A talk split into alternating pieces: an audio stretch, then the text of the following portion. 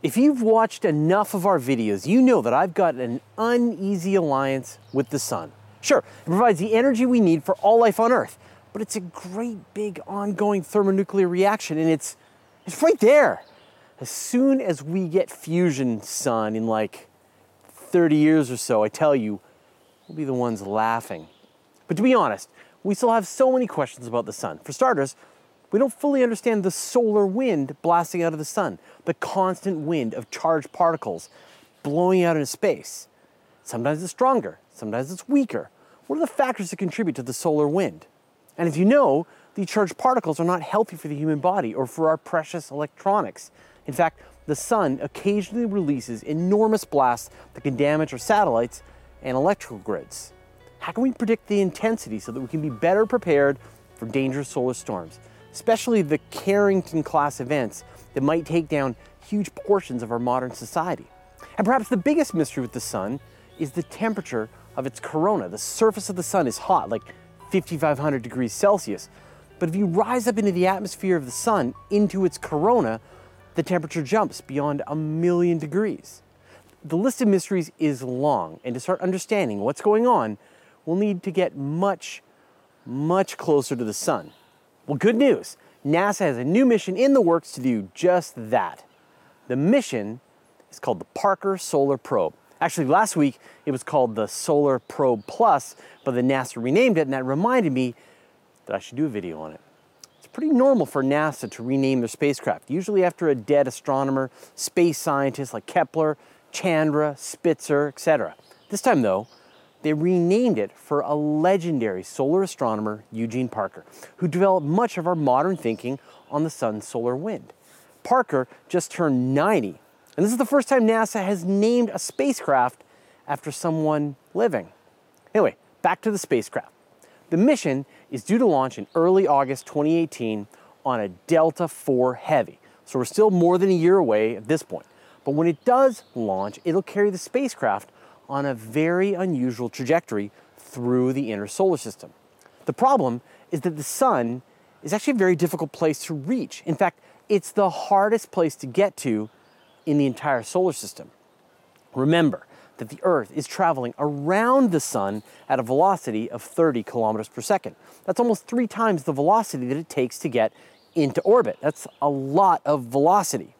In order to be able to get anywhere near the sun, the probe needs to shed velocity. In order to do this, it's going to use gravitational slingshots with Venus. We've talked about gravitational slingshots in the past and how you can use them to speed up a spacecraft, but you can actually do the reverse. The Parker Solar Probe will fall down into Venus's gravity well and give orbital velocity to Venus. This will put it in a new trajectory, which takes it much closer to the Sun. It'll do a total of seven flybys in seven years, and each of which will tweak its trajectory and shed some of that orbital momentum. You know, trying to explain orbital maneuvering is tough, and I highly recommend that you just try out Kerbal Space Program. I've learned more about orbital mechanics by playing that game for a few months than I have in almost two decades of space journalism. Go ahead, try to get to the sun. I challenge you. Anyway, with each Venus flyby, the Parker Solar Probe will get closer and closer to the Sun, well within the orbit of Mercury, far closer than any spacecraft has ever gotten to the Sun. At its closest point, it'll only be 5.9 million kilometers from the Sun. Just for comparison, the Earth orbits at an average distance of about 150 million kilometers. That's close. And over the course of its entire mission, the spacecraft is expected to make a total of 24 complete orbits of the Sun, analyzing that plasma ball from every angle find its weakness. The orbit is also highly elliptical, which means that it's going to go really fast at its closest point, almost 725,000 kilometers per hour. In order to withstand the intense temperatures of being this close to the Sun, NASA has engineered the Parker Solar Probe to shed heat it's equipped with an 11.5 centimeter thick shield made of carbon composite. And for the short time that it spends really close to the sun, the spacecraft will keep the shield up, blocking the heat from reaching the rest of its instruments. It's going to get hot. We're talking about more than 1300 degrees Celsius, which is about 475 times as much energy as a spacecraft receives here on Earth. In the outer solar system, the problem is that there isn't enough energy to power solar panels. But where Parker is going, there's too much energy. Now, in a moment, I'm going to talk about the deep mysteries about the sun that the Parker Solar Probe is going to help us understand. But first, I'd like to thank Charles Dunn, Nicola Hamuda, Paul Aubin, and the rest of our 737 patrons for their generous support. If you love what we're doing and you want to help out, head over to patreon.com slash universe today. Now that we've talked about the engineering difficulties of getting a spacecraft this close to the sun, let's talk about the science. The biggest question astronomers are looking to solve is, how does the corona get so hot? The surface is 5,500 degrees Celsius, but as you get further away from the sun, you'd expect the temperature to go down. And it certainly does once you get as far as the orbit of the Earth. But the sun's corona, or its outer atmosphere, extends millions of kilometers into space. You can see it during a solar eclipse as this faint glow around the sun. Instead of dropping, the temperature rises to more than a million degrees. Now, what could be causing this? There's a couple of ideas. Plasma waves pushed off the sun could bunch up and release their heat into the corona. You could also get the crisscrossing of magnetic field lines that create mini flares within the corona, heating it up. The second great mystery is the solar wind, the stream of charged protons and electrons coming off the sun. Instead of a constant blowing wind, it can go faster or slower. And when the speed changes, the contents of the wind change too.